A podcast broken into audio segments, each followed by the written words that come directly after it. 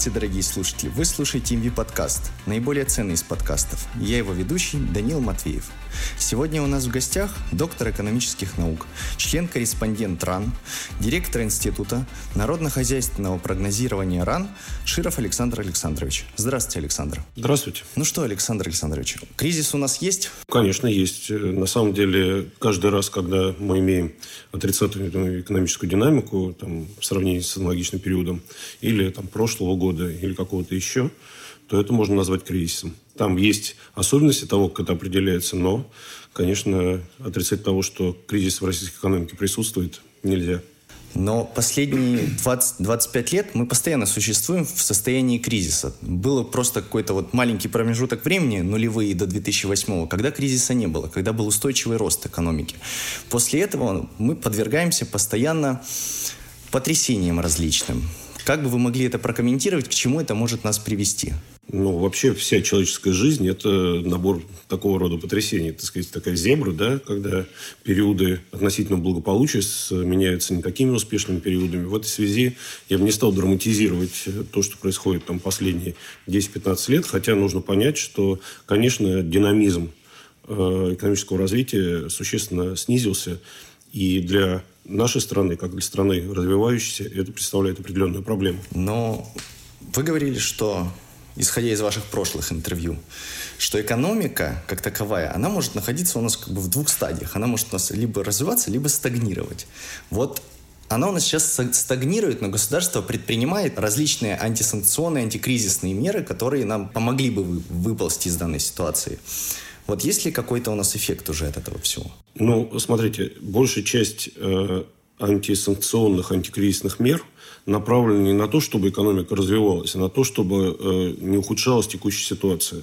И на самом деле, если мы посмотрим на то, как правительство реагировало на кризис 2014-2015 года, пандемический кризис 2020 года, на текущий кризис, в принципе, можно сказать, что э, многие действия являются эффективными и правильными. А проблема состоит в том, что э, значит, победить наиболее негативные последствия кризиса – это недостаточная задача. Да? Мы должны поставить перед собой задачу еще более серьезную, чтобы, несмотря на те ограничения, которые есть в отношении нашей экономики, мы могли бы нормально развиваться. И это требует сверхусилий. Да? И вот о таких усилиях и идет речь. А какие у нас есть ограничения в экономике? Есть ограничения внешние и внутренние. Если мы говорим про внешние ограничения, то понятно, что сейчас это те санкции, которые накладывают на нас крупнейшие развитые экономики. И главные санкции э, – это не какие-то ограничения там, поставок углеводородов, а главные санкции – это технологии. Нас э, отрезают от результатов э, исследований и разработок э, крупнейших развитых стран. А я хотел бы напомнить, что это примерно 75% от всех мировых результатов исследований и разработок. То есть это очень серьезный удар технологический по российской экономике. А что такое технологии? Технологии – это эффективность, технологии – это экономический рост. А, и вот здесь у нас есть ключевое внешнее ограничение. Второе, второе ограничение, которое у нас существует, это уже внутреннее ограничение. Да? Мы являемся экономикой, которая все-таки от э, развитых стран технологически отстает. Да?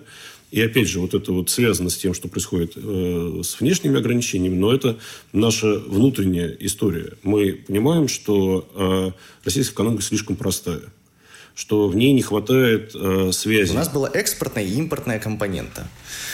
Нам импортная компонента сверх необходима. Как вы правильно говорите, то есть это помимо товаров, это еще и технологии. Но нас существенно обрезали в экспортной компоненте, и мы, скажем так, это представляли, но прогнозировать это было сложно, особенно прекращение поставок углеводородов в Европу.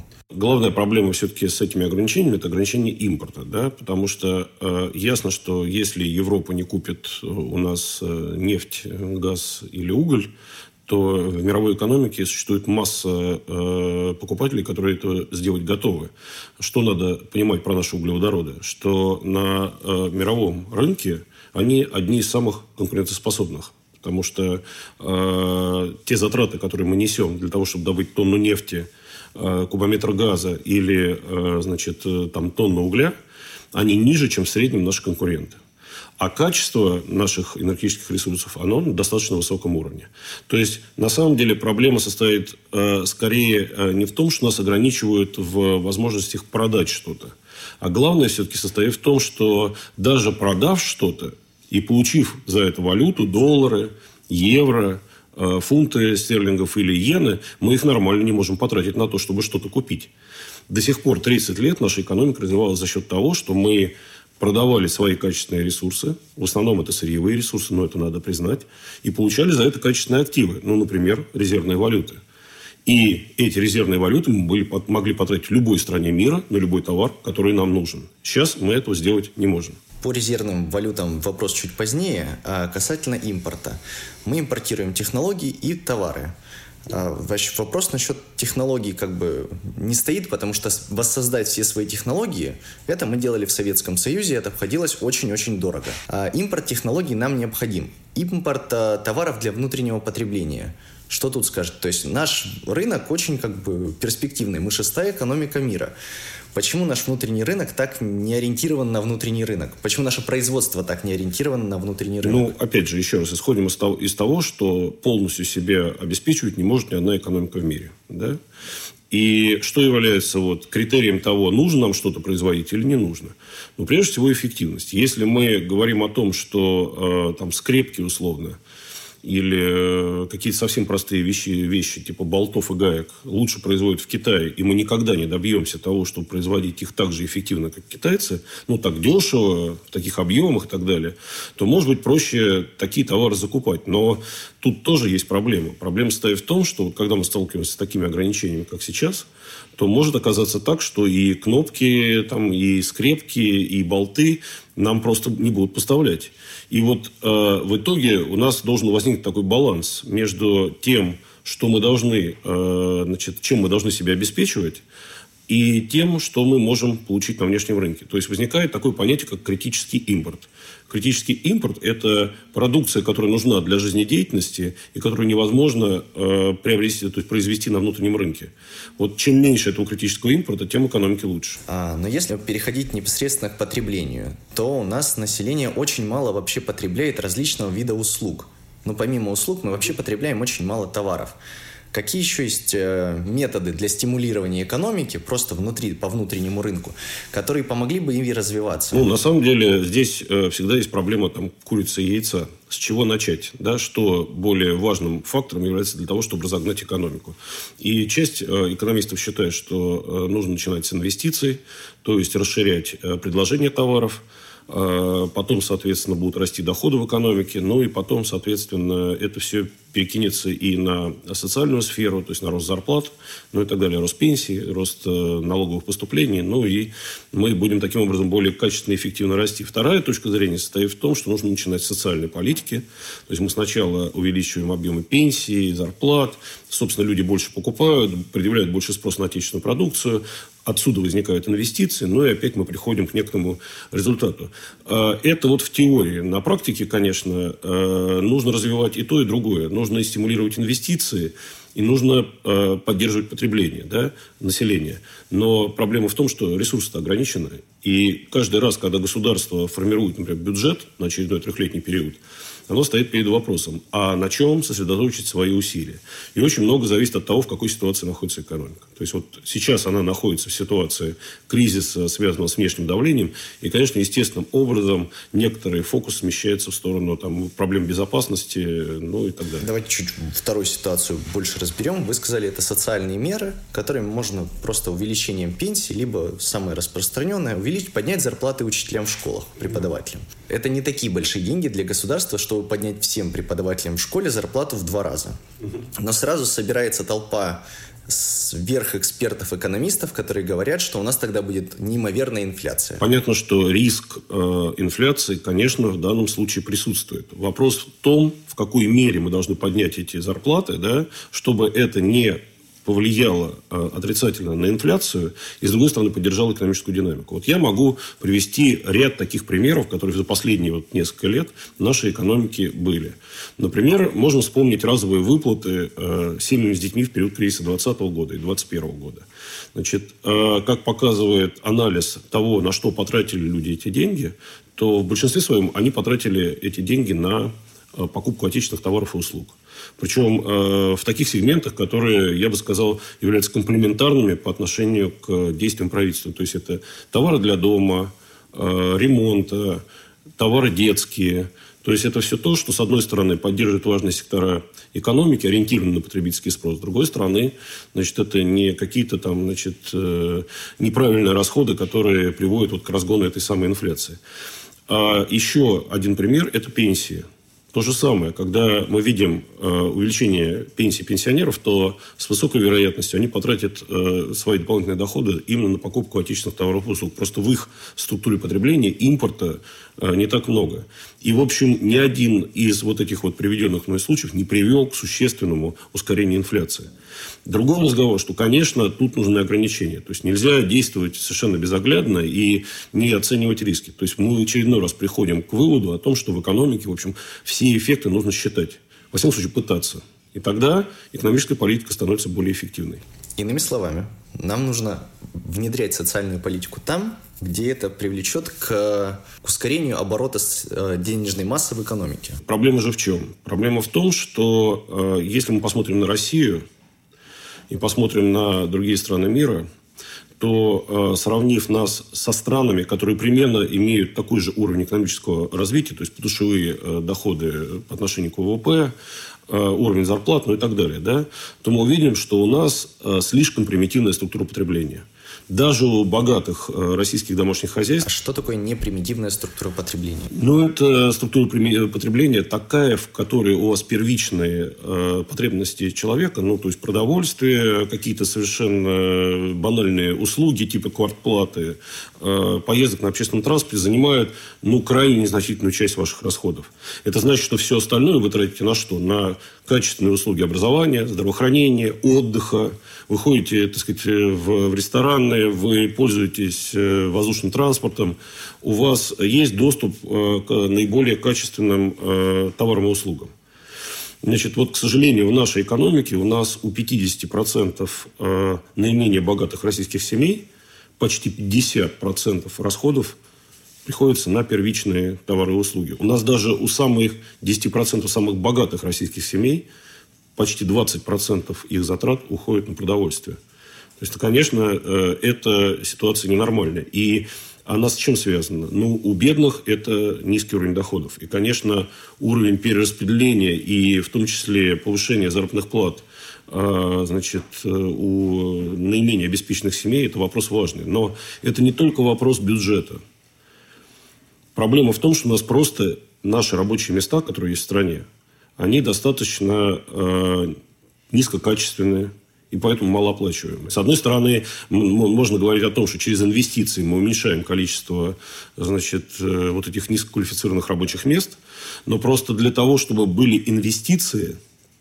недостаточно просто того, чтобы государство через бюджет поддерживал какие-то проекты. Большая часть инвестиций – это частный бизнес – а частный бизнес куда вкладывает? Там, где есть спрос, там, где есть доходы. Версия про то, что федеральный бюджет э, там, поддерживает, поддерживает большую часть инвестиций в основной капитал, это неправильная версия. Потому что весь федеральный бюджет у нас э, так сказать, составляет, например, 20 э, триллионов рублей. Это все. И социальные расходы, и обороны и так далее. Да? При том, что э, ВВП нашей страны 140 триллионов. Да? То есть разница, разница, разница огромная. И ну, тут можно сказать, что там же есть еще вот эти государственные компании и так далее. Но, э, еще раз, если мы в целом посмотрим на то, чем реально управляет государство в области инвестиций, то вытащить за счет вот этого сегмента инвестиционную активность невозможно. Требуется, чтобы в экономике были стимулы. Стимул для инвестирования. А стимул для инвестирования – спрос. Если спроса нет, инвестиции, как говорил академик Ивантов, в падающую экономику не идут. Все. Бизнес решает большую часть задач экономического развития. Но это какой бизнес? У нас нету малого и среднего бизнеса. Ну, его есть, его очень много, но какую часть экономики он занимает? Ну, знаете, тут можно по-разному на эту тему смотреть. Вот есть версии, что в России там 70% э, ВВП контролируется государством. На самом деле, если пытаться считать э, все это досконально и правильно, ничего такого вы не, там не найдете. Более того, если мы посмотрим на то, что такое вот этот вот государственный сектор, да, то там значительная часть – это публичные компании, крупные публичные компании с государственным участием.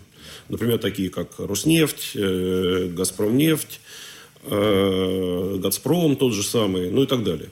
Значит, вот э, если вы бы поучаствовали в совещаниях, на которых обсуждаются вопросы налоговой нагрузки в нефтяном секторе, или какие-то еще вопросы, где участвуют и коммерческие, и государственные компании, то можно сделать вывод, что в принципе и, например, Лукойл, который является частной компанией, и Роснефть одни и те же вопросы рассматривают в общем, с одной и той, и той же точки зрения. С того, как это отразится на экономике той или иной конкретной компании. Да, государство, конечно, может этим управлять. Но, в общем-то, бизнес крупных российских публичных компаний с государственным участием ведет свою деятельность не э, с целью э, увеличения доходов бюджета, а с целью того, чтобы эти компании работали эффективно. И производили бы прибыль, потому что государство заинтересовано в том числе и в получении дивидендных выплат от деятельности этих самых компаний. Это да. Ну, плюс, если мы посмотрим вообще на самых крупных налогоплательщиков, это будет «Газпром», «Роснефть». Вообще государство зарабатывает... В том-то и дело. То есть, мы могли бы себе теоретически представить ситуацию, при которой у нас, как в Венесуэле, бензин бы стоил на заправке, там, не знаю, сколько там, 10 рублей, допустим, да, или даже меньше, или 5 рублей. Но мы должны себе отдавать отчет, что если это будет так, то государство должно будет из своих налогов субсидировать развитие нефтяного сектора.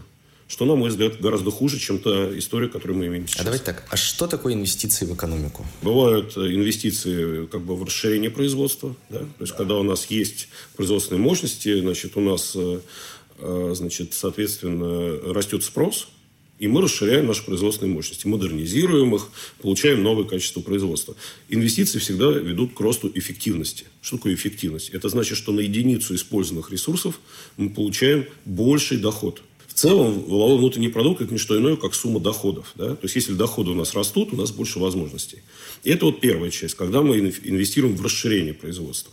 Вторая часть, когда мы инвестируем в поддержание производства. Вот, например, нефтяная отрасль – это классический пример э, сектора экономики, в который мы инвестируем очень много денег не для того, чтобы нарастить производство, а для того, чтобы просто удержать добычу на тех или иных уровнях. Поэтому, когда мы рассматриваем, вот, например, сырьевые производства, то мы всегда должны иметь в виду, что значительная часть инвестиций в капитал тратится не на то, чтобы нарастить производство, на то, чтобы хотя бы его удержать на текущих объемах. В каждой отрасли есть вот такая необходимость модернизационных поддерживающих инвестиций. То есть, есть термин простого воспроизводства, то есть, когда мы инвестируем для того, чтобы удержать текущие объемы производства, и расширенного. То есть, тогда, когда мы действуем для того, чтобы увеличить э, объем производства, но и увеличить наши доходы. Этими инвестициями должен заниматься бизнес. Как известно, инвестиции у нас бывают государственные и частные. Да? То есть, причем бизнес у нас может быть как отечественный, так и зарубежный. Ну и понятно, что э, если мы посмотрим на то, э, кто этим занимается, да, то вообще-то в любой э, крупной экономике у нас э, есть, э, за исключением так сказать, государства и бизнеса, крупнейший агент, который этим участвует, это финансовая система, ну, банки или э, какие-то другие финансовые организации. У нас, к сожалению, это пока развито достаточно ограничено. Ну вот, возвращаясь к международным инвестициям, тут недавно новость была такая. Власти США разрешили американской компании Chevron восстановить поставки нефти и нефтепродуктов из Венесуэлы.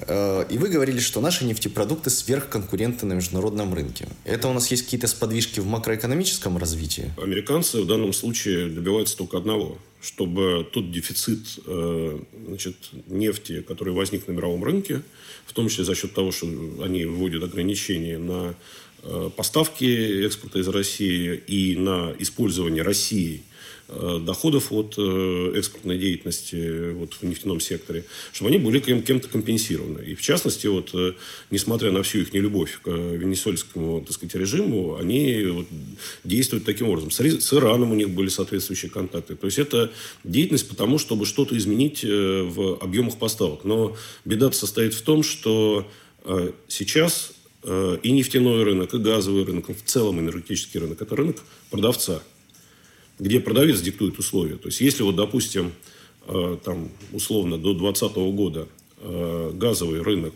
и энергетический рынок Европы был скорее рынком покупателя – где покупатель мог диктовать свои условия. Ну, и надиктовали, на самом деле. Вот этот третий энергопакет, который принимал Европейский Союз. И это все привело к тому, что сейчас вот цены на газ э, могут там достигать уровня там, 3 тысячи, ну, спотовый имеется в виду, 3 тысячи долларов за тысячу кубических метров и так далее. Но, значит, э, сейчас э, это рынок продавца, где на самом деле пытаться диктовать тем, кто э, продает э, нефтепродукты и нефть, э, какие-то такие вот уж чрезмерно жесткие условия, достаточно трудно. Вернемся к нашим золотовалютным резервам, которые у нас заморозили, отняли. В какой-то момент ну, мы с вами говорили о том, что у нас экспорт был существенно больше импорта, и все золотовалютные резервы мы зачастую складировали и оставляли в такой некой кубышке.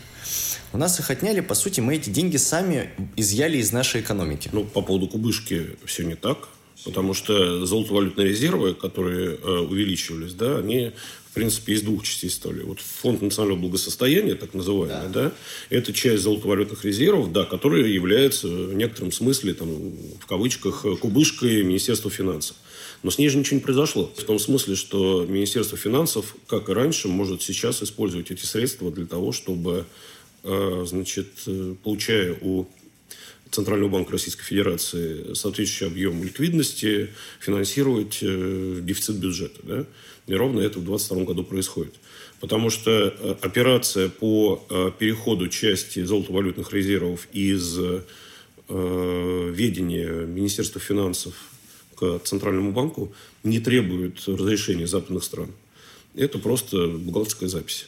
И вот под эту бухгалтерскую запись э, Центральный банк э, имитирует определенный объем э, рублей, который передается федеральному казначейству и тратится на те цели, которые нужны правительству. Или там на инвестиционные проекты, ну, преимущественно на инвестиционные проекты.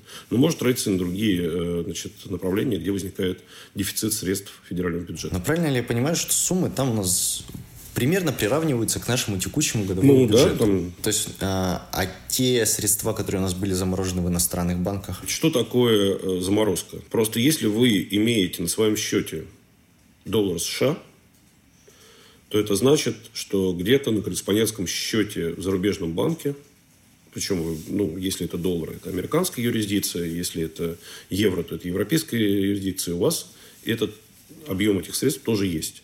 И, собственно, заморозка состоит в том, что ваш корреспондентский счет, который в этом банке есть, там, не знаю, какой-нибудь э, Морган Стэнли или там что-нибудь еще, да, его просто замораживают. Он, он не работает.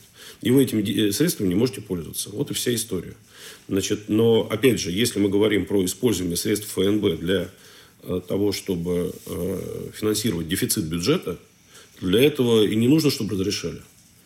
Для этого достаточно, чтобы Министерство финансов э, просто сказало, что вот определенная часть э, этих золотовалютных резервов мы передаем в ведение э, Центрального банка. И все. Под эти резервы выпускается новая валюта. Как наше государство в данной ситуации борется с инфляцией? Понятно, что у нас главный э, инфляционный шок – который мы сейчас переживаем, это не то, что слишком много денег вы потратили в экономике, а в том, что, во-первых, а, резко подорожал импорт из-за понятных ограничений на значит, его, и из-за того, что произошло изменение вот всех относительных цен э, в результате того шока, с которым сейчас э, столкнулась российская экономика. Поэтому, когда эти средства тратятся, например, на инвестиционный проект, то никакого сильного, а, а большая часть средств ФНБ, которые в этом году там 1 триллион рублей, который будет оттуда взят, он тратится в основном на, на инвестиции, то значимого э, дополнительного инфляционного э, шока да, не возникает. То есть тут это, это не проблема. Вот если эти деньги начинать тратить на регулярные э, расходы, ну, например, там, на социальную сферу, то там такие риски выше. Но если мы говорим про инвестиции, то в целом сильного влияния на инвестиционную, так сказать, на инфляционные, так сказать, уровни инфляции это, это оказывать не будет. А насчет социальной сферы много кто слышал, что участникам специальной военной операции ветеранам, военным сейчас вручаются очень существенные пенсии. Плюс пенсии э, и выплаты погибшим и раненым. По различным подсчетам эти суммы уже превышают, ну, будут превышать триллион рублей и доходить до трех триллионов рублей. Как вот эти деньги скажутся на нашей экономике? Ну, насчет триллиона, особенно трех, я бы был бы очень осторожен, потому что, значит, ну, с учетом того, что, значит, опять же, наша экономика, там, ВВП составляет примерно там, 140 триллионов рублей, и того количества, значит, вот, э, участников этой всей операции и тех объемов выплат, которые, так сказать, им, значит, э, причитаются, да, то я бы, значит, как-то у меня триллионы там не складываются. Но даже если предположить, что это 3 триллиона, то это не больше, там, допустим, 2% ВВП российского, да.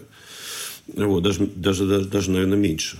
Вот. Но э, такие объемы, э, они в частности, вот если мы вспомним, например, 2020 год, пандемию, то э, там на антикризисный пакет, за счет антикризисного пакета, э, расходы федерального бюджета год к году выросли почти на 25%. То есть было мощнейшее действительно такое вливание э, антикризисных средств в экономику. Вот еще раз, никакого значимого э, инфляционного шока от этого не произошло. Скорее наоборот, как только экономика начала оживать, начала восстанавливаться, очень быстро, так сказать, произошел, произошла балансировка э, цен. Есть вообще в краткосрочной перспективе два фактора, которые э, позволяют нам быстро перейти к восстановлению. Первый факт – это импорт – безусловно. То есть, это вот новая логистика, параллельный импорт, э, новые поставщики. Вот это, это важно, потому что значительная часть, например, предприятий ориентирована на импортные комплектующие. Если импортных комплектующих не хватает, они, соответственно, не могут эффективно работать в полной мере. Да?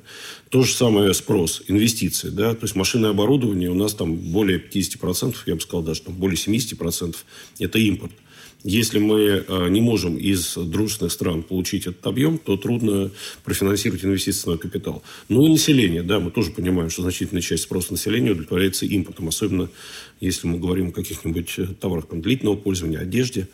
Вот, то, э, значит, если вот это произойдет, импорт – это первый фактор. Но здесь мы видим подвижки уже значит, в направлении довольно активного восстановления импорта. А второе – это, безусловно, спрос.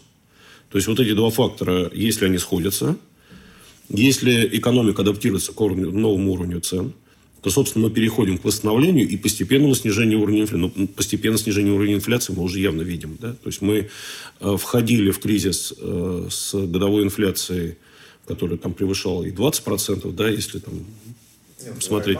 Ну да, конечно, февраль, март, э, апрель.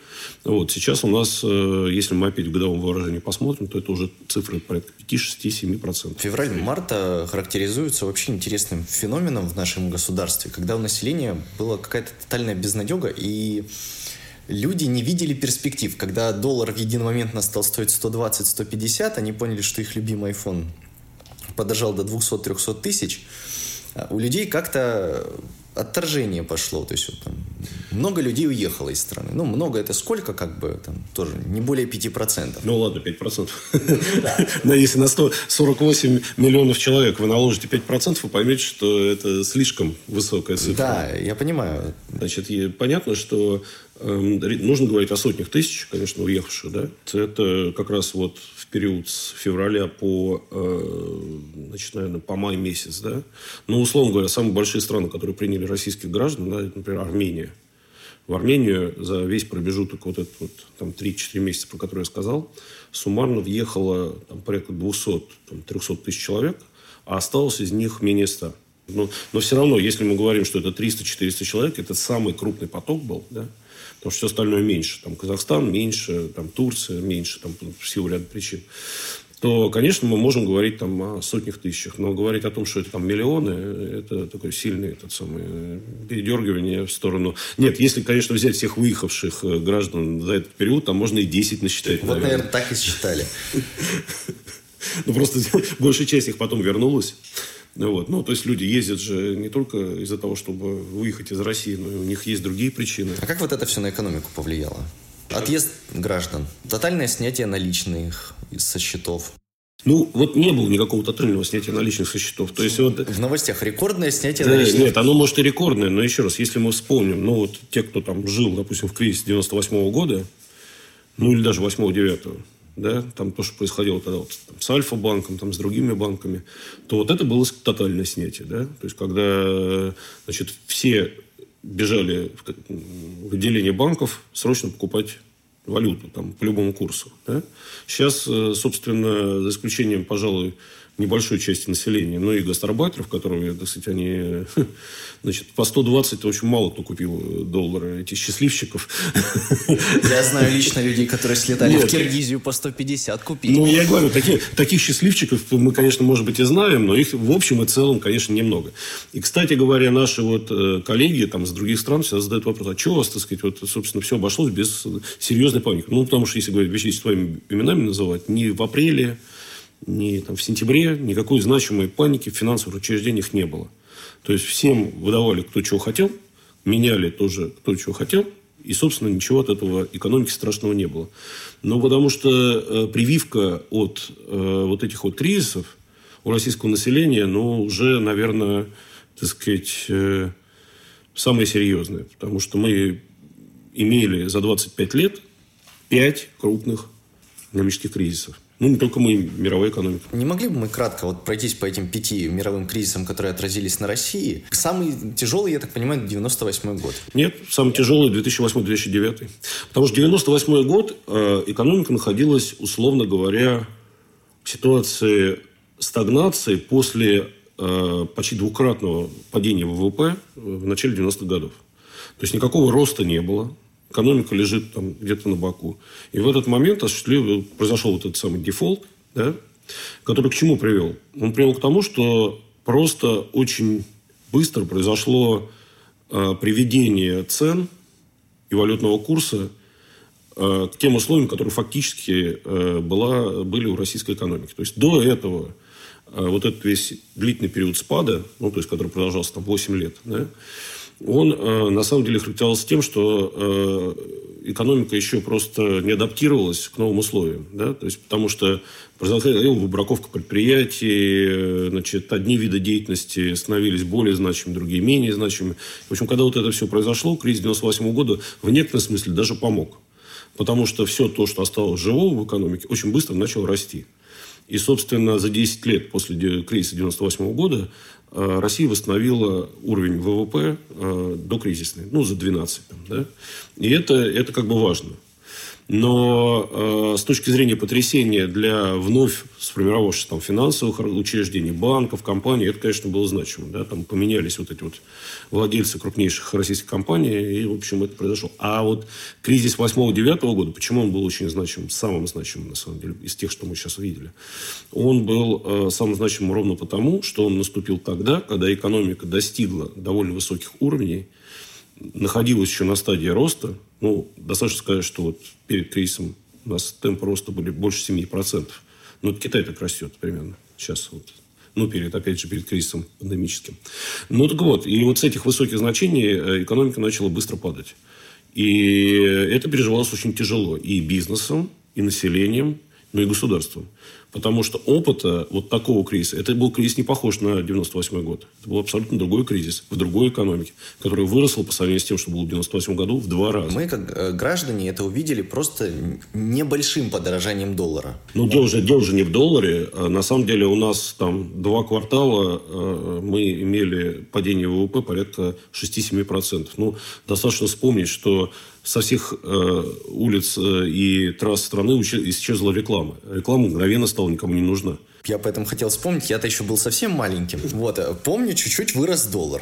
Ну да, у нас довольно серьезно выросла безработица. Значит, масса... Да, еще проблема 98 -го года была, что в отличие от кризиса и 20 -го года, и текущего года, там возникли margin колы. То есть, это значит, что э, ряд крупных российских компаний и энергетических, и финансовых значит, имели большой объем внешней задолженности. То есть тогда внешняя задолженность была доступна, и, собственно, многие ее активно наращивали. И когда вот эта вот история э, случилась, то государство было вынуждено спасать в том числе банковскую систему. А это потребовало колоссальных ресурсов, гораздо больших на самом деле, чем то, что было даже в 2020 году. И это я говорю про Россию. Да. Но и мировая экономика была в такой же ситуации. Мировая экономика была в такой же ситуации, но как-то вот бытовало, существовало мнение, что мы остались в стороне. Нет, ничего подобного. Это как бы э, в начале кризиса была версия такая, что Россия это тихая гавань там, и так да. далее. Но когда это все по нам долбануло, то есть вот эта вот связка экспорт, импорт – и э, кредитование э, за рубежом. Ну, почему кредитование? Потому что это было выгодно. Кредитование за рубежом э, под 1-2%, а кредитование на значит, внутреннем российском рынке под 15-16%. Но если в валюте там 4-5%. Вот эта разница, она просто толкала наши предприятия, ну, крупнейшие компании, да, к тому, чтобы они или выпускали там еврооблигации, либо они напрямую кредитовали в западных банках. И, собственно, вот эта задолженность росла. А когда, соответственно, произошел э, вот этот вот кризис, произошли э, значит, неблагоприятные э, изменения курса, произошло снижение спроса внешнего, они оказались в ситуации, когда надо было или, так сказать, э, ну, как-то расплачиваться перед кредиторами, в том числе своими активами, либо государство должно было значит, спасать наиболее важные стратегические э, значимые э, компании, предприятия, банки, ну и так далее. Кризис 2014 года. Как прокомментируете? Самый незначительный наш кризис? Или первый жесткий политический кризис? Кризис 2014 года связан не с санкциями, как известно, а с падением цен на нефть. Потому что Крым Россия присоединила э, весной, весной 2014 года. А, собственно, а кризис у нас разразился в декабре 2014 года. То есть падение цен на нефть началось примерно в сентябре. И оно достигло таких уровней, что, опять же, произошел кризис финансовой и банковской системе, но уже не такой серьезный, как это было значит, в 2008-2009 году. Поэтому относительно быстро от последствий этого кризиса э, мы э, отошли. Но э, какой был урок? Урок состоял в том, что если бы, э, значит, э, этот кризис, например, сопровождался бы более серьезным санкционным давлением, чем то, которое было весной 2014 года введено, то последствия были бы серьезнее. И ровно 2014 год стал э, точкой, в которой были приняты ряд решений, которые, собственно, сильно защитили нашу экономику вот в 2022 году. Ну, например, развитие собственной платежной системы, создание механизмов э, финансовых сообщений, э, систему платежей. Да? Вот это все очень сильно поддержало финансовый сектор в 2022 году. Второй момент – это снижение зависимости от импорта в критических секторах экономики, ну, прежде всего имеется в виду безопасность, оборонка. И, кроме этого, развитие, например, фармацевтики. То есть действия по э, значит, снижению э, зависимости от критического импорта. И ровно все эти действия выстрелили э, в 2022 году, то есть они позволили нам более мягко пройти вот этот период давления. С другой стороны, за вот эти вот действия по защите экономики от внешнего давления мы заплатили довольно серьезной стагнацией уровня доходов и экономического развития, потому что хотел бы напомнить, что вот за период после 2013 э, года располагаемый денежный доход населения сократились почти на 10%. И они планомерно сокращаются до сих пор. Вот планомерности там никакой не было. То есть, если понятно, что они в 13, в 2014 году, в 2015 году падали, 2016 год это тоже падение, то после 2017 года началась такая вот вялая динамика, что иногда там вот в 2017-2018 году они росли, 19 год э, тоже, так сказать, был рост. Потом резкое падение 2020 года, а, пандемия. А 19 год, это говорят, это самый безоблачный год за последние 10 лет. Вообще, если, если посмотреть на статистику, самый быстрый рост за последние 10 лет у нас был в 2021 году. Понятно, что ковид э, у нас спад оказался меньше, чем мы ожидали, но и ожидал большинство экспертов. То есть меньше э, 3% упал э, значит, российский ВВП Соответственно, э, значит, э, уже в 2021 году экономика продемонстрировала рост почти на 5%, 4,7%. То есть, э, вот такое быстрое восстановление, оно стало результатом, с одной стороны, того, что антикризисные меры правительства оказались достаточно эффективными, а во-вторых, быстрая перестройка экономики после вот того, что произошло во время ковида. Спрос населения, кстати говоря, оказал ключевое влияние на рост экономики в 2021 году. Отложенный спрос. То есть, опять же, люди не потратили свои деньги на покупку товаров и услуг в 2020 году из-за ограничений. Но в 2021 году, когда ограничения... И скопили сбережения и это, потратили в 2021. Потратили в 2021, причем, опять же, заметим, например, что у нас рез, резко выросло. Покупки жилья, внутренний туризм, личный транспорт. То есть, те вещи, которые, те вещи, которые связаны преимущественно с российской экономикой. То есть, э, вот, например, ограничения, которые еще существовали на пересечении границ да, в 2021 году, не очень здорово поддержали внутренний российский туризм. То есть э, мы увидели такие объемы э, туристических потоков и на Байкал, там, и на Дальний Восток, на Камчатку.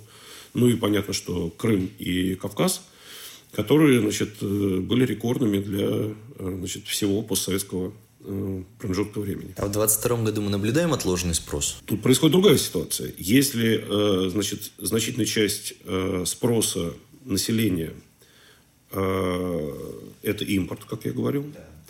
то в условиях вот этих ограничений, которые есть, и резкого роста цен на импортную продукцию, граждане пока не готовы тратить свои деньги. То есть возникает опять ситуация накопления. Ну, вроде как мы сейчас потребляем даже меньше, чем в 2020 году. То есть у нас происходит история с накоплением финансовых ресурсов, но надо понимать, что это происходит у наиболее обеспеченных домашних хозяйств. Да? То есть у тех, которые были бедные, им и копить особо нечего. Но у тех, у кого есть э, достаточные финансовые средства, конечно, они сейчас тратят существенно меньше, чем раньше.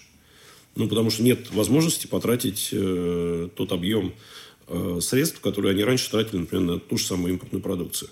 Кстати говоря, отсюда идет спрос, например, на жилье. А вот тоже как бы вопрос импортной продукции, жилья и всего. Но импортная продукция какая? Вся техника в целом уже выровнялась по ценам и даже стала ниже по ценам, чем это был 20-21 год. Ну, отнюдь еще не, не, не так. Еще все-таки не выровнялась. Тут надо же что понимать, что да, курс у нас стал э, более крепким. Нет, я к тому, что у нас происходит в экономике постоянно как бы такой баланс э, серой экономики и белой. То есть у нас же вот запустился параллельный импорт. Вот банально вся техника из-за рубежа, то есть современная.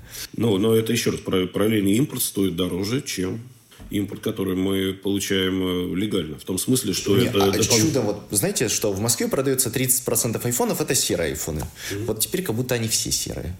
И ценник упал? Ну, это, это, это на отдельных рынках. Но в целом, в целом, если смотреть, если смотреть на то, что мы получаем по серому импорту, ведь это же что? Это, во-первых, а, удлинение логистических цепочек, да. и, и это все удорожает продукцию. Почему, например, если мы посмотрим сейчас на автомобили, их не покупают. Их, и, их не, или не покупают, либо покупают дороже. Вот, кстати, автомобиль – это классический пример товара, который, э, значит, цены на которые выросли до такой степени, что даже человек, у которого есть средства, чтобы купить автомобиль, психологически не может себя перебороть, чтобы заплатить за тот же самый автомобиль там, на 2 миллиона больше, условно говоря. Причем есть богатый гражданин, и есть автомобиль, который значит, он хотел бы купить. Поэтому вот вопрос о том, когда произойдет этот вот перелом, и э, граждане свои доходы, которые у них же, вот если он не купил автомобиль, у него же деньги все равно остались, да? То есть он когда-то предъявит на рынок.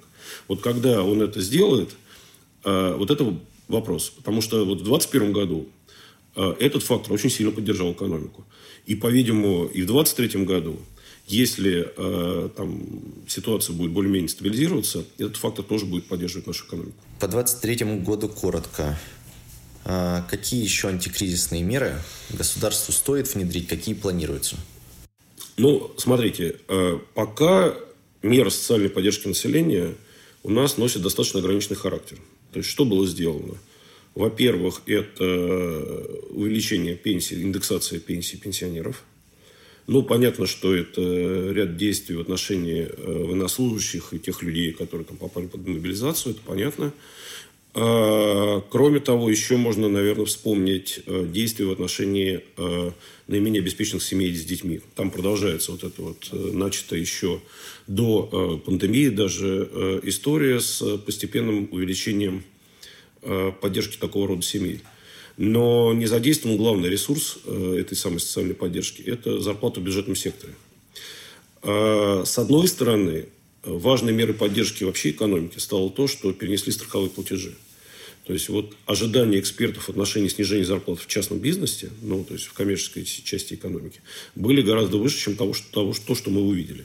не выросла безработица. Мы, мы видим, ну, во-первых, а, российский бизнес э, готов ждать э, наступления лучших времен, не увольняя людей, там, в отличие вот, там, от того, что мы знаем, например, на Западе это бывает. Почему? Потому что понимают, что есть проблемы с тем, чтобы потом этих людей с рынка где-то обратно получить. Наш бизнес понимает, что ни один из вот этих кризисов, которые мы тут обсуждали, 98-го, не э, значит, 8-9 э, годов, не 14-15, не 20 э, не продлился более четырех кварталов подряд. То есть на пятый квартал максимально да, всегда начинался экономический рост.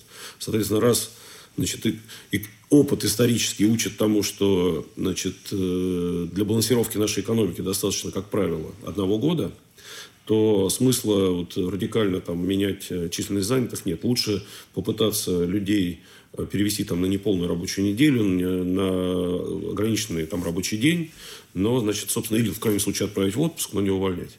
Ну и э, еще раз, вот эта мера поддержки э, заработной платы, они, на мой взгляд, сыграли очень важную роль. Но все равно, по-видимому, без того, чтобы э, каким-то образом э, поддержать уровень доходов э, работников бюджетной сферы, в целом ситуацию с доходами населения исправить невозможно. Поэтому хотелось бы видеть в этом направлении какие-то действия, которые, на мой взгляд, могли бы стать вот таким спусковым крючком. Другой вопрос, когда это делать. То есть можно, конечно, договориться о том, что это нужно делать тогда, когда экономика как раз перейдет к стадии роста, ну и вот тут-то мы все и поддержим, и, и ускорим так сказать, скорость восстановления. Государство запустило еще беспрецедентные э, социальные меры поддержки, помимо снижения для бизнеса э, налоговой нагрузки, э, дополнительные инвестиционные проекты. Как они скажутся на нашей экономике? Ну, я бы не сказал, что здесь там что-то какие-то радикальные решения приняты. Все-таки э, самые масштабные инвестиционные проекты, они э, реализовывались и до того, как кризис начался. Они были поддержаны во время пандемии. Это, прежде всего, план модернизации э, магистральной инфраструктуры, то есть это там, модернизация Восточного полигона, БАМ-Трансип, это строительство там, автомобильных дорог, в том числе такой крупный, как Москва-Казань. А, это ряд действий по а, значит, реализации других э, крупных инвестиционных проектов. Это то, что происходит на рынке жилья. То есть, на самом деле, эти проекты, безусловно, поддерживают экономику. Но, опять же, вот я опять подчеркиваю, что решить проблемы инвестиционной активности только исключительно за счет этих крупных проектов, финансируемых государством, невозможно.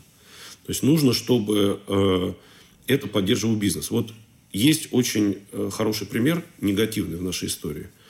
А, перед кризисом 2014-2015 годов, в 2013 году, у нас была ситуация, когда частный бизнес инвестиции наращивал, а крупные публичные компании с государственным участием инвестиционные проекты закончили, ряд крупных инвестиционных проектов, и э, инвестиции начали сворачивать. Это и «Газпром» оказалось, и ну, так получилось. Да? И Роснефть, и Россетей. То есть, они закончили свои крупные инвестиционные проекты, и у них наступила такая инвестиционная пауза. Это естественно. Да? А, а крупный бизнес продолжал инвестиции. Но все равно, когда такие крупные части инвестиционной активности начали э, стагнировать, то начали стагнировать инвестиции в целом. И поэтому к кризису 2014-2015 годов наша экономика подошла с очень низкими базовыми темпами роста ВВП. Вот э, нам требуется, чтобы э, частный бизнес, бизнес поддерживал инвестиции государства. Инвестиции государства поддерживали частный бизнес. Как вы смотрите на тенденции того, что все будет больше част... крупного частного бизнеса, особенно сырьевого, с госучастием? Когда э, мы говорим о увеличении роли государства в экономике, то ведь нужно же понимать, что это не такой какой-то там злонамеренный процесс. Большая часть этих активов оказались под э, так сказать, государством или, или э, государство вошло в капитал компании просто потому, что э, значит, те компании, которые были в свое время частными, кстати говоря, это очень много таких, таких примеров в оборонной промышленности, ну и в других, они просто не смогли эффективно там, действовать по тем или иным причинам. Да? То есть мы вспоминаем вот эту историю с высоким уровнем задолженности, который возник там в период кризиса 2008-2009 годов, ну и так далее. А нужно ли увеличивать долю государства? Думаю, что не нужно. Но вопрос о том... А, Будет ли она увеличена? Будет ли она увеличена, тоже не думаю. Государству есть чем заняться вообще в этой жизни. Вот сейчас особенно. Главный вопрос, который здесь стоит. Э, есть такое общее впечатление о том, что частный бизнес всегда эффективнее государственного. На самом деле, я бы с этим сильно поспорил, потому что если бы это было так, то мы бы не видели массовых примеров провала. Вопрос в другом. А, значит, насколько менеджмент, который управляет тем или иным активом, является адекватным и эффективным. Мы э, и в нашей э, значит, э, истории, и в мировой истории, и в истории там, крупных экономик мира имеем примеры и такие, и другие. Значит, а вопрос о том, значит, что должно определять э, э, позицию той или иной компании, публично с государственным участием, это вот вопрос открытый. У нас были периоды, вот, например, 2013 года, когда очевидно, что вот эта вот инвестиционная пауза э, у крупных инвестиционных компаний, она негативно влияла на макроэкономическую динамику, да, и государство как раз никак в это не вмешивалось. Понятно, что там перейти к ситуации, когда у нас государство управляет э, всеми предприятиями, но у нас уже был такой пример 70-летний. Э, директивное планирование, оно всегда сопряжено с тем, что Э, просто не хватит э, возможностей государства интеллекту... и, и интеллектуальных возможностей для того, чтобы всем этим управлять не изнутри компании, откуда-то снаружи. Да? То есть вопрос, вопрос того, кто управляет бизнесом. Все-таки, наверное, менеджмент компании должен этим заниматься, а не какие-то государственные структуры. Давайте уже под конец, Александр Александрович. Когда нам ждать выхода из кризиса? либо мы уже начали выходить, и у нас есть положительные темпы роста. В чем особенность кризиса э, текущего? Особенность в том, что мы в него очень медленно входим. Как за счет э, значит, вот этих мер поддержки, которые осуществляет правительство, так за счет той специфики, которая есть в нашей экономике, и специфики тех ограничений, которые на, на нас накладываются. Э, это означает, что постепенно, э, по мере того, как кризис затрагивает те или иные сектора экономики, туда приходит вот эта вот негативная экономическая динамика. Вот если где-то до июля месяца ключевым фактором, поддерживающим экономическую активность в России, был наш сырьевой сектор, то э, вот, например, уже в сентябре сырьевой сектор является наиболее значительным фактором э, снижения э, экономической активности промышленности. Потому что ограничения, которые будут связаны с эмбарго нефтяным, которые связаны с отказом европейских стран от значит, наших сырьевых и энергетических товаров быстро преодолеть не удается. А с учетом того, что я сказал, и с учетом того, что вот мы медленно входим в этот кризис, а постепенно это все значит, начинает там, мультиплицироваться на э, разные сектора, сегменты российской экономики, то наиболее глубокий спад, по-видимому, мы будем переживать в четвертом квартале 2022 года и первом квартале 2023 года. Там будет много связано с эффектом э, базы, да, потому что, соответственно, э, четвертый квартал 2021 года был удачным, и первый квартал значит, э, текущего года был тоже удачным. Но не в этом дело. Дело в том, что окончательно войдя вот в этот кризис, только тогда мы сможем начать к нему, как я говорил, адаптироваться. Да, адаптироваться к новому уровню производства, потому что вот эти вот ограничения на экспорт, они все равно, как бы, так сказать, э, сыграют свое дело. Мы будем э, адаптироваться к новым ограничениям по импорту, да, которые стабилизируются на каких-то новых уровнях. И, конечно, все это приведет к изменению цен. А, цены в экономике изменятся, и, собственно, все предприятия, и, жители, и население, и государство должны к этому новому уровню цен адаптироваться. Мы не вернемся, как было раньше, но и как сейчас тоже не будет. А, в результате любого кризиса вернуться точно туда, откуда мы начали, невозможно. У нас будет немного другая экономика. Это никак не связано там с скоротечным окончанием специальной военной операции, либо какими-то ее успехами. То есть экономика, она в отрезе Главный вопрос, можем ли мы вернуться в ситуацию 20 февраля? Нет. Два ключевых момента, по которым не можем. Первое. Э, во-первых, восстановить объемы торговли сырьевыми товарами с Европой уже невозможно. Ну, северного потока уже нет. Мы уже перенастроили часть наших э, потоков э, на другие рынки. То есть э, все полностью э, мировую торговлю вернуть к этой ситуации, которая она была, ну, то есть российскую внешнюю торговлю, которая была в феврале, невозможно. Второй момент. Значит, э, надежность резервных валют уже никогда не вернется к уровню 20 февраля, потому что один раз применив заморозку к резервам шестой экономики мира, вы уже не можете сказать, что у вас может быть 100%. Поэтому Центральный банк наш избавлялся от э, значит, резервов в долларах. Но поверить в то, что значит, 27 экономик Европейского Союза могут такое значит, провернуть в отношении российских резервов, это вот это мало кто мог поверить. Поэтому, когда мы там ругаем, многие эксперты ругают там, значит, Центральный банк за это, ну а что? Так сказать, вот кто-то всерьез верил, что 27 э, стран примут такое решение. Но ведь оно же к чему ведет?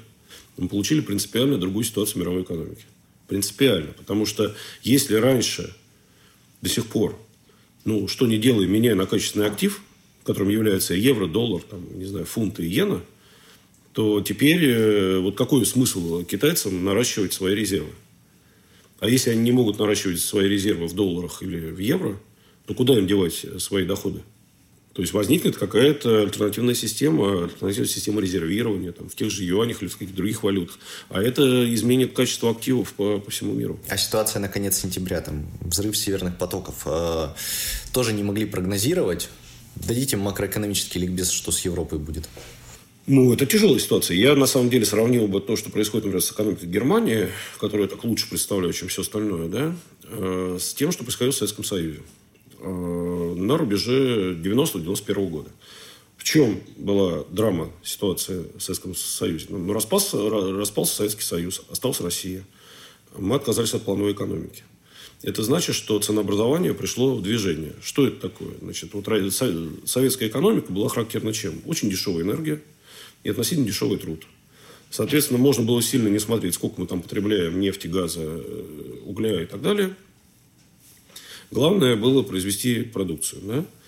Э, и вдруг в одночасье электроэнергия, нефть, газ, другие сырьевые ресурсы становятся очень дорогими. И половина предприятий просто этого не переживает. Ну, и, собственно, отсюда была выбраковка производства. Кто выжил? Тот, кто их производил, эти самые сырьевые ресурсы, которые, значит, можно было продать на внешнем рынке, и которые, значит, стоили дорого. А, но это так утрированно, да? Что сейчас происходит э, в экономике Германии? В экономике Германии э, в течение последних 60 лет, 60 лет, э, строилась как развитая, промышленно развитая экономика, которая поддерживается наличием почти неограниченного ресурса достаточно дешевой энергетики. Все-таки третья, четвертая экономика мира? Я бы сказал пятая. Но пятая, Россия сразу за ней идет. Мы, у нас по объему значит, ВВП мы значит, совсем почти рядом. Кстати, была версия, что мы во время пандемии должны Германию были обойти, но по какой-то непонятной мне причине не смогли, потому что упали они глубже. И, в общем, в принципе, как бы, был очень неплохой шанс нам стать пятой экономикой мира. Но дело не в этом. Дело в том, что, э, еще раз, когда экономика заточена на определенную э, структуру цены, и когда какой-то элемент этой цены начинает резко расти, то она либо к этому адаптируется, либо должна закрыть те производства, которые значит, избыточно энергоемкие. Значит, в экономике Германии это металлургия, это химия – и это машиностроение, потому что автомобилестроение, кто бы там что ни говорил, все-таки достаточно энергоемкий вид деятельности. И если это так, то та конкурентные, те конкурентные преимущества, которые были у немецкой экономики, они просто исчезают. Они уже не могут конкурировать нормально да, на других рынках, ну, с теми же самыми китайцами, ну и с американцами на самом деле. Не зря значит, сейчас значительное количество немецких предприятий э, как бы смотрит в сторону американской, американского так сказать, территории, да, с точки зрения там, переноса производства и вывода капитала туда. А Но... почему не в России? Ну, потому что Россия под санкциями, ну, как минимум. Ну, но, но, но, э, нет, на самом деле, исторически э, этот процесс же шел. То есть, если мы посмотрим на то, кто был крупнейшим инвестором прямых иностранных инвестиций в российскую экономику, то это была, конечно, Германия. Потому что, еще раз, экономики Германии и России, они в течение, вот еще раз, 60 лет сплелись, как э, сиамские близнецы. Вот сейчас говорят, что там Китай не может нормально там, торгово, экономически воевать с Соединенными Штатами, потому что они сплелись за там, вот эти 30-40 лет, тоже как сиамские близнецы, столько связей, что если это все оборвать, то ни одной хорошей экономики не будет, ни второй. Поэтому они вот... И э, у нас в Германии такая же история. Значит, еще раз. Мы продаем им дешевые энергоресурсы. Трубопроводный газ самый дешевый в Европе да, у них. А они нам поставляют значительный объем своей машиностроительной продукции и так далее. То есть мы, естественно, дополняем друг друга. Мы крупнейший, один из крупнейших э, покупателей, ну и, собственно, они один из крупнейших покупателей наших энергоресурсов. Поэтому и инвестиции в строительную технику, и инвестиции э, машиностроение, Siemens, э, ну, все эти компании мы знаем, автомобилестроение. Да? То есть у нас крупнейшие кластеры, это как раз были немецкие э, автомобильные компании. Ясно, что Россия готова была, например, покупать тот же самый Opel, как мы помним, да, только не дали Сберу, Сберу это сделать. Вот, поэтому, значит, естественные э, связи, которые сейчас германские власти готовы разрушить. То есть они сейчас готовы платить за, э, значит, разрыв торгово-экономических отношений с Россией, ну, любую экономическую цену.